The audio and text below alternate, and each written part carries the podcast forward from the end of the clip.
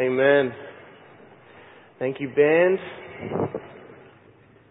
And uh, good morning to everyone. If you uh, don't know me, my name is Ben. I'm part of the team here. And uh, it's good to be here this morning. You might have remembered uh, early in the series me telling you about Mina Mishan's little puppy called London. Um, that's my wife Mishan and, and little London on the screen, and she's growing up, and and we talked about the the poop cycle. London would poop. I would get angry and discipline her, and I felt compassion. I mean, look at that face. I would let her back inside again. We were all good, and then she pooped again, and and the notorious poop cycle went on. Now, I'm happy to report this morning that the poop cycle has finished. Let's get the band up, let's worship. No.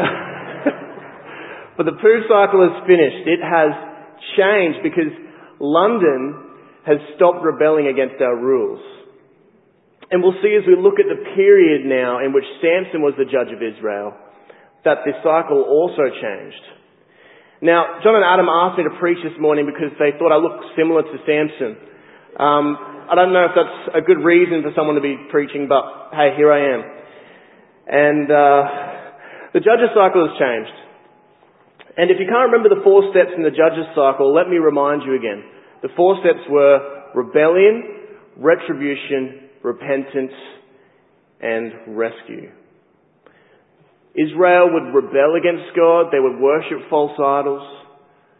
Then God would give them retribution. He would judge them. He would give them over to their enemies. Then Israel would, would repent. They would, they would cry out to God. So then God would rescue them and restore them. But then Israel would go and rebel again. And this was the judges cycle that we saw throughout this series. So what has changed in Samson's time? Well, the downward spiral has taken its toll on Israel. Israel has drifted further and further from God. So much so that we don't even see the third step in the Judges cycle today. We do see the first two steps in Judges 13 verse 1. It says, And the people of Israel again did what was evil in the sight of the Lord. So the Lord gave them into the hand of the Philistines for 40 years we see rebellion again. And we see God giving them over to the Philistines as retribution. The first two steps of the Judges cycle are there. But this is where we see the Judges cycle change. Throughout the next four chapters during the period of Samson, we do not see the people cry out or repent or return to God in any way. Not once. They have descended further and further into corruption. In fact, at this point in time, the people of God have accepted the situation they are in. Israel seems to have lost all sense of their original purpose as God's people. They seem to have lost all sense of their original purpose to drive out the inhabitants of the land that God had promised them. Instead, they are coexisting with the Philistines. And they seem to have accepted the rule of the Philistines in their land. And their identity as the people of God is is fading away from their awareness that the holy nation of Israel is headed for extinction because they are assimilating with Philistine culture. So what is going to happen with their covenant with God? God had promised their Abraham, their ancestor Abraham, the land of Canaan in Genesis 17 verse 8. He said in Genesis 17 verse 8, And I will give to you, Abraham, and to your offspring after you, the land of your sojournings, all the land of Canaan for an everlasting possession. So what is going to happen? Israel find themselves deep in depravity. Their situation is bleak. So how will God respond? Your default answer to this question reveals much about your understanding of God. I wonder what you would do if you were God. Would you give up on Israel? Would you give them what they deserve? Leave them to suffer the consequences of the rebellion again and again and again? What is your default response? In the period of Samson, indeed in the whole book of Judges, we encounter a God who is scandalously gracious, who is unrelentingly loving. God doesn't fit into our neat little boxes and explanations. He doesn't do things the way we would expect him to. Instead, in the period of Samson, he skips over step three and continues on with step four of the judge's cycle rescue. So God raises up Samson, the final judge of the book, and we read in Judges 13 verse 2 to 5 about this. It says, There was a certain man named, there was a certain man of Zorah, of the tribe of the Danites, whose name was Manoah. And his wife was barren and had no children. And the angel of the Lord appeared to the woman and said to her, Behold, you are barren and have not borne children, but you shall conceive and bear a son. Therefore be careful and drink no strong wine, no, str- no wine or strong drink, and eat nothing unclean. For behold, you shall conceive and bear a son. No razor shall come upon his head, for the child shall be a Nazarite to God from the womb, and he shall begin to save Israel from the hand of the Philistines. Samson was to be the savior of God's people. And as we've established, Israel has not repented. There is no sign, and there's no sign that even Manoah and his wife were seeking God. God simply chose this unlikely couple to be the parents of the Savior of Israel. And I really love what Dale Ralph Davis says about this. He says, if Yahweh's help were given only when we prayed for it, only when we asked for it, only when we had sense enough to seek it, what paupers and orphans we would be. The truth is, God is gracious. Samson was the only judge chosen before he was born. And Samson wasn't the savior of Israel because he chose God. He was the savior of Israel because God chose him. And this is a strong theme in the scriptures. God is completely free to choose whomever he will. And this is an important truth for us to imprint on our hearts because we haven't chosen God. He has chosen us. This is good news because it means that we are secure. Our favor with God is not dependent on what we do. Our favor is assured because of what Jesus did for us on the cross. So if you're here this morning and you're not sure if, if God loves you, you're not sure if you can come back to Him after you've sinned against Him, you're not sure if He is close because you haven't spent regular time with Him, well, take heart. His grace is stronger than your weakness, and His love is greater than your ugliness. God is gracious. And even now, He holds out to you the gospel. He holds out to you forgiveness. Will you receive it? Will you turn to Him?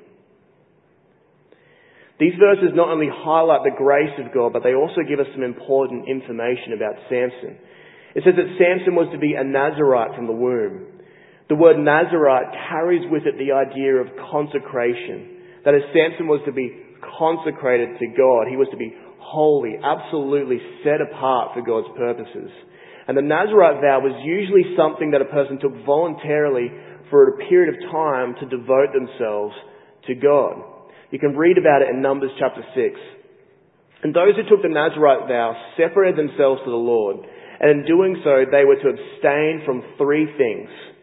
Number six teaches that if they violated any one of these three things during their Nazarite vow, that the whole vow became void, that they were to cleanse themselves and start again. So what three things were they to abstain from? Well, the first thing is they were to abstain from anything to do with grapes. I don't really know why that is. Uh, they made wine out of strong, out of grapes, so they weren't meant to drink strong drink or wine. So, but anyway, they weren't to touch grapes. They didn't like Ribena, for example. Uh, second thing is they were not to cut their hair. The ESV Study Bible comments on this saying, the Nazarites' uncut hair reminded other people of their dedication to God's service. In this way, the dedication of the Nazarites was a challenge to every Israelite to follow the Lord wholeheartedly. That's number two. And number three, they were not to go near the dead. This has to do with ritual cleanliness. The people of Israel could not be in relationship with the holy God unless they were clean. So Samson was to do these three things. He was to be a man completely set apart for God. He was to be an example of what it looks like to follow the Lord wholeheartedly. Did he fulfill his God given vow? Did he deliver Israel? Well, let's find out. Let's skip over to the next chapter where Samson is now a full grown man. Judges 14 and reading verses 1 to 3 it says, Samson went down to Timnah and at Timnah he saw one of the daughters of the Philistines. Then he came up and told his father and mother, I saw one of the daughters of the Philistines at Timnah. Now get her for me as my wife. But his father and mother said to him, Is there not a woman among the daughters of your relatives or among all our people that you must go to take a wife from the uncircumcised Philistines? But Samson said to his father, Get her for me, for she is right in my eyes. Samson was meant to deliver Israel from the Philistines, but instead he decides to marry one of them. He is rude and arrogant. He, he is practically commands his parents to get her for him. And when you consider Israelite culture, this is absolutely subversive. The, the father was the head of the household. He was the one who exercised authority, and he was even meant to choose wives for his sons. But Sadly, Samson's life turns out to be far more about his dedication to himself than his dedication to God. The curse of sin plays itself out in his life. And that small phrase that he utters at the end, where he says, She is right in my eyes, should set the warning bells off. Samson is being ruled by sin. Remember when I went through Genesis 1 when I preached earlier in this series? Talked about how God had made us in his image. And our image, in Genesis 1 verse 26 to 27, our purpose was to live under God's rule and we were to rule over his creation. And remember how we went through Genesis 1 and we saw that God declared after every day that it was good. He is the one, therefore, who, who declares what is good and right. Yet the curse of Adam and Eve came in when they decided that the fruit of the forbidden tree was good for them contrary to what God has said. Genesis 3 verse 6 says, So when the woman saw that the tree was good for food, and that it was a delight to the eyes, and that the tree was to be desired to make one wise, she took of its fruit and ate, and she also gave some to her passive husband, who was with her, and he ate. When they rebelled against God, the curse of self-rule entered the human story. We rejected God's rule over us and decided to rule ourselves instead. And this has led to every tragedy known to human history. Self-rule is bad news. It leads to death and destruction. And this is one of the key lessons of Judges. Sin, self-rule, rebellion. It all leads to death. It is a downward spiral. And now that we have progressed this far into the book of Judges, the spiral is getting out of control. Samson is ruled by his own desires. He is impulsive, and throughout his story we see this manifest itself in a lack of sexual control. He was meant to do what was right in the Lord's eyes, but instead he did what was right in his own eyes. Can you see the curse of sin working in that? His tragic life anticipates the final sentence of the book of Judges, where it says, Everyone did what was right in his own eyes. The downward spiral is taking its effect. Israel is so dark, so lost, that their leader and supposed deliverer, Samson, is marrying their oppressors. Yet there is something greater at work than the desires of Samson. We just read about his foolish desire to marry the Philistine enemy. Now let's look at the next verse together. Judges 14 verse 4. It says, his parents did not know that this was from the Lord, who was seeking an occasion to confront the Philistines. Now, Samson may not have been obedient to God's calling on his life. He may not have been seeking to deliver Israel from captivity, but God was working. God is gracious. When we are faithless, He is faithful. So God uses even the sinful choices of Samson to begin to save Israel from the hand of the Philistines. You know, God could have left them in their situation. He had every right to.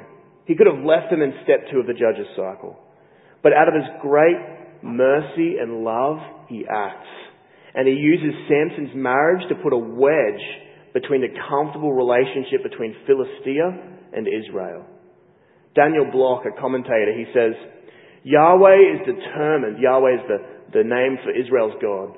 Yahweh is determined to shatter the status quo. Samson is his tool chosen to rile up the Philistines, and this woman offers the opportunity to make it happen. Samson's sense of calling may have been eclipsed in the minds of the man and his parents, but with God, it had not. God was determined to fulfill the calling upon Samson's life, even if Samson wasn't. And God uses Samson's foolish and sinful choices to begin to deliver his people. Let's read in Judges 14, a whole block of scripture now. Let's read a bit more of Samson's story, verses 5 to 20. Then Samson went down with his father and mother to Timnah, and they came to the vineyards of Timnah. And behold, a young lion came toward him roaring. Then the Spirit of the Lord rushed upon him, and although he had nothing in his hand, he tore the lion in pieces as one tears a young goat. But he did not tell his father or his mother what he had done. Then he went down and talked with the woman, and she was right in Samson's eyes. After some days he returned to take her, and he turned aside to see the carcass of the lion, and behold, there was a swarm of bees in the body of the lion and honey. He scraped it out. There we go. He scraped it out into his hands and went on, eating as he went. And he came to his father and mother and gave some to them and they ate. But he did not tell them that he had scraped the honey from the carcass of the lion. His father went down to the woman, and Samson prepared a feast there, for so the young men used to do. As soon as the people saw him, they brought thirty companions to be with him. And Samson said to them, Let me now put a riddle to you. If you can tell me what it is within the seven days of the feast and find it out, then I will give you thirty linen garments and thirty changes of clothes. But if you cannot tell me what it is, then you shall give me thirty linen garments and thirty changes of clothes. And they said to him, Put your riddle that we may hear it. And he said to them, Out of the eater came something to eat. Out of the strong came something sweet. And in three days they could not solve the riddle. On the fourth day they said to Samson's wife, Entice your husband to tell us what the riddle is, lest we burn you and your father's house with fire. Have you invited us here to impoverish us? And Samson's wife wept over him and said, You only hate me. You do not love me. You have put a riddle to my people, and you have not told me what it is. And he said to her, Behold, I have not told my father nor my mother, and shall I tell you? She wept before him the seven days that their feast lasted. And on the seventh day he told her, because she pressed him hard. Then she told the riddle to her people. And the men of the city said to him on the seventh day before the sun went down, What is sweeter than honey? What is stronger than a lion? And he said to them, If you had not plowed with my heifer, here's a way with words, you would not have found out my riddle. And the Spirit of the Lord rushed upon him, and he went down to Ashkelon and struck down thirty men of the town, and took their spoil, and gave the garments to those who had told the riddle. In hot anger, he went back to his father's house and Samson's wife was given to his companion who had been his best man. These verses reveal Samson's nature. Rebellious, proud, careless, impulsive. Without carefully studying these verses, we might just miss how shocking Samson's actions were. So let me highlight a couple of them for you quickly. Firstly, Samson touches the dead carcass of a lion. The Israelites were rendered unclean if they made contact with any corpse. But Samson wasn't just any Israelite, he was a Nazarite. And he was meant to dedicate himself to God by remaining clean and avoiding the dead. Yet he gave in to his carnal nature, took honey from the corpse, and broke his Nazarite vow, rendering it completely void. Already at this point, the Nazarite vow is broken. And not only did he forsake his God-given vow, but he willingly desecrated his parents by giving them the honey as well. He didn't tell them where it was from. He just casually included his own parents in his sin. Secondly, the other thing I want to point out to us is that he initiated a seven day drinking bender. In verse 10 it says, Samson prepared a feast there, for so the young men used to do.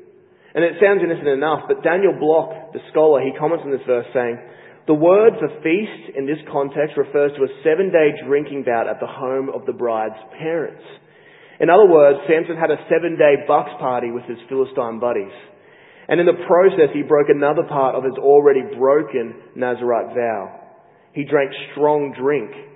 He drank wine instead of devoting himself to the Lord and his purposes. Yet God had not forgotten his purpose for Samson. And through Samson's personal vengeance and anger, God began to break up the chummy relationship between Israel and the pagan Philistines.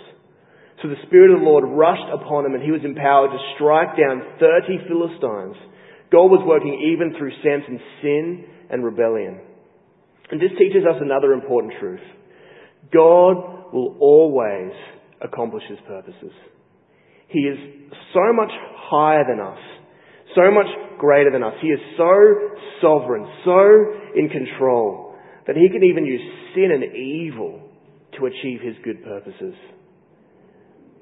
Now we could sit back, be lazy and think that God will get done what he needs to get done without us, therefore.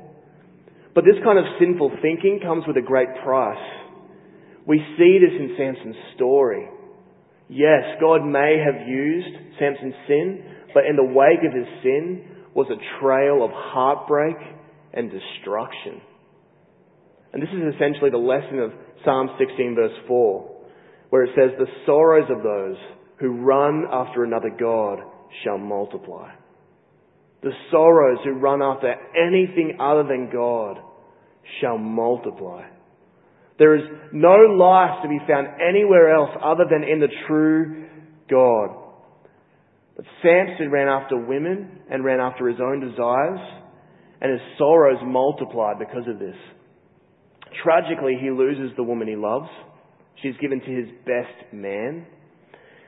And later she is burnt alive by her own people. And this is what sin leads to. It always leads to death. Don't be fooled. If you want to rule your own life, it will lead to heartbreak. It will lead to sorrows. Romans 6 verse 23 says, For the wages of sin is death. And Samson's life has already demonstrated this for us. And unfortunately, it continues only to demonstrate this truth. He goes back to his parents' home in hot anger after losing his bet. And in chapter 15, he goes back to, the, to do the deed with the woman who was right in his eyes, his Philistine wife. But he finds out that she is no longer his. And he gets so angry that he has the energy to go out and catch 300 foxes. Now, I don't know how he did this. I mean, Jim and Ann Douchman tell me how hard it is to catch their chickens at home. So, I don't know how he did it, but he did. He caught 300 foxes and he ties firelit torches between each of their tails and sets them off into the fields and orchards of the Philistines. And the Philistines fight fire with fire. So they burnt his wife and her father alive. And the cycle of personal vengeance keeps on humming. And it says in Judges 15 verse 8 that he struck them hip and thigh with a great blow. And then he runs away to a place called Etam and hides in the cleft of a rock. And the Philistines, they start raiding Judah to find Samson in order to find out where he is. So all of a sudden, the idolatrous peace between Israel and Philistia was being challenged. This was a chance for the people to wake up from their stupor and rid themselves of Philistine domination. But neither Samson or Israel take this opportunity to drive out God's enemies. Instead, the men of Judah ironically go to bind the man that God had raised for their deliverance and hand him over to the Philistines. They wanted to live with this pagan nation. They were happy with things as they were. But the Lord was not going to allow that. So in verses 14 to 15 it says that the Spirit of the Lord rushed upon Samson, and the ropes that were on his arms became as flax that has caught fire, and his bonds melted off his hands. And he found a fresh jawbone of a donkey, and put out his hand and took it, and with it he struck 1,000 men. Now after this happens, we see Samson pray for the first time in his story. He is so thirsty after his battle with the Philistines that the servant of God actually opens his mouth for the first time to speak to God. And unfortunately, again, there isn't much good in it. Timothy Keller comments on the prayer saying, his prayer is neither humble nor faithful. He basically demands that God help him and complains that he doesn't, which is remarkably clueless of him, since it is God's Spirit which has rescued him from a lion, from a lost bet, and now from a thousand Philistines. Samson still hasn't learned his lesson. Is there anything that can actually humble this man? Well, sadly, he's going to have to drink even more from the dregs of sin before he can. And moving on into chapter 16 verse 1, we find Samson deep within Philistine territory. His lack of sexual control comes to the fore again when he, we read that he went into a Philistine prostitute. And after that, he makes his way to a place called the Valley of Sorek. And he becomes smitten with love for a woman by the name of Delilah. And this woman represents his final temptation. The lords of the Philistines see their opportunity. They know where the strong man's weakness lies. So they say to Delilah in 16 verse 5, seduce him and see where his great strength lies, and by what means we may overpower him, that we may bind him to humble him and we will give, each give you 1100 pieces of silver. These lords were desperate to humble the proud, proud man of strength. So Delilah wastes no time. She doesn't have much cunning either. She just asks him point blank, please tell me where your great strength lies and how you might be bound so that one might, so that one could subdue you. And Samson, he just plays with fire. He doesn't remove himself from her, but stays within the grips of her seduction. And surely he must have known that this Philistine, why this Philistine woman would have asked this. But he was so enslaved to her beauty that he couldn't resist. He kept entertaining her questions until eventually he gives in and pours out his whole heart before her. And he told her his whole heart and said to her, A razor has never come upon my head for I have been a Nazarite to God from my mother's womb. If my head is shaved, then my strength will leave me, and I shall become weak and be like any other man. His love for Delilah is so great that he tells her everything. Now Samson must defend himself. The Lord finally leaves him. And Delilah tells the Philistines to be ready. And while he was asleep, she has his hair cut, invites the Philistines into the room, and Judges 16 verse 21, it says, And the Philistines seized him and gouged out his eyes and brought him down to Gaza and bound him with bronze shackles, and he ground at the mill in the prison. God finally left Samson to his own devices. And this tragic downfall seems to have been the blow that finally instilled within him some humility. The Philistines eventually call for Samson, their prisoner, while they are feasting and offering a, a great sacrifice in the temple of their god, Dagon. They mock him and they mock Yahweh, Israel's God, by declaring their God, Dagon, victorious over Yahweh's servant, Samson. And while leaning against the pillars of Dagon's temple, Samson prays to God for the second time in the book.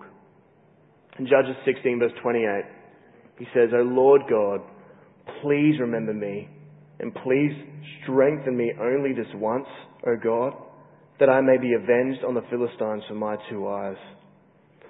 Now, Timothy Keller comments on this and he says, always before, he has assumed that he will be strong. Now, for the first time, blind and weak, he simply asks, O sovereign Lord, remember me. O God, please strengthen me just once more and let me with one blow get revenge on the Philistines for my two eyes. For perhaps the first time he is exercising faith. It is true that there is no mention here of rescuing Israel, only of revenge for Samson's eyes. But there is a newfound humility here. Samson recognizes that the God of Israel is sovereign. This is a very different Samson to the one who presumed upon his strength and who demanded that God give him water without thanking him for his power. Samson's first display of faith results in his greatest feat. He destroys the temple of Dagon kills the Lord of the Philistines and strikes down more than those whom he had killed during his life. Judges 16 verse 30. God granted the broken Saviour one last victory. And this is the story of Samson. We are forced to grasp in this story with the fact that God would use someone who was so fatally flawed. Even more than that, we have to face that Samson is included in Hebrews 11 as an example of faith. Our reaction to these events will reveal how deeply we have accepted the gospel. And now, if I'm honest, my first reaction to the fact that he is included in Hebrews 11 is one of disbelief. I mean, how could such a disobedient, reckless, adulterous, selfish man be included in the hall of faith? But the fact that that was my reaction scares me a little. Because that is the most, that is the way that most people think about religion. Most people think that to be Christian is to be good. Most people think that God's favor is secured by our performance. But this stands against the gospel, the good news that we believe as Christ's followers. In Romans 5 verse 8 it says, But God shows his love for us in that while we were still sinners, Christ died for us. God's grace is scandalous. And we all need to come to grips with the fact that we are far more like Samson than we would ever dare to believe. All of us have embraced idols just like Samson did. All of us go astray. All of us have ruled our lives as if God doesn't exist. All of us have put God in a Sunday compartment or a religious compartment instead of surrendering our whole life to His rule. And you know what? He still died for you. He still gave His life for you. The truth is that in the story of Samson, God was the deliverer the whole time. He used every evil deed for His good purpose. And it's the same today. God has delivered us from the Philistines of sin and death and oppression. He took the initiative. And he sacrificed his life, not for revenge, not to destroy his enemies, but to save his enemies. That's us. That's you and me. The good news of the gospel is grace. We can be forgiven. We can find freedom from our enslavement to our impulsive desires. We can enter back into relationship with a relentlessly loving, Father because Jesus died on the cross for our sins. He loves you. There is nothing too dark, too broken in your life that His love cannot overcome. So will you accept His grace? Will you return to Him? And that's the question I want to leave you with this morning. Let's pray together. Father, we've just looked together at a story with many shades of grey, many tones of darkness, Lord. There's not much light. And Lord, we're confronted again with your scandalous grace. It's hard for us to understand how you can use someone that is so flawed. It's hard for us to believe that you can save people that are so broken, that are so rebellious. But that's what you did. You've given your life for us. Lord, would you just make your grace so real to us this morning? Would you fill us with your love? We just want to surrender to your rule, Lord. We don't want to run after other gods. It just leads to sorrow. It just leads to death. Lord, help us. Open our eyes to see that you are the wellspring of life. You're the one that we want. We want to drink from that well, Lord. We don't want to drink from the broken wells, the broken sisters that hold no water. They're counterfeits. We want to drink from your well, Lord. Please help us to learn from the story of Samson. Help us not to look down upon him, but to look to the cross and see how great a price that you paid for our sin. We thank you for what you've done. We pray these things in the name of Jesus. Amen.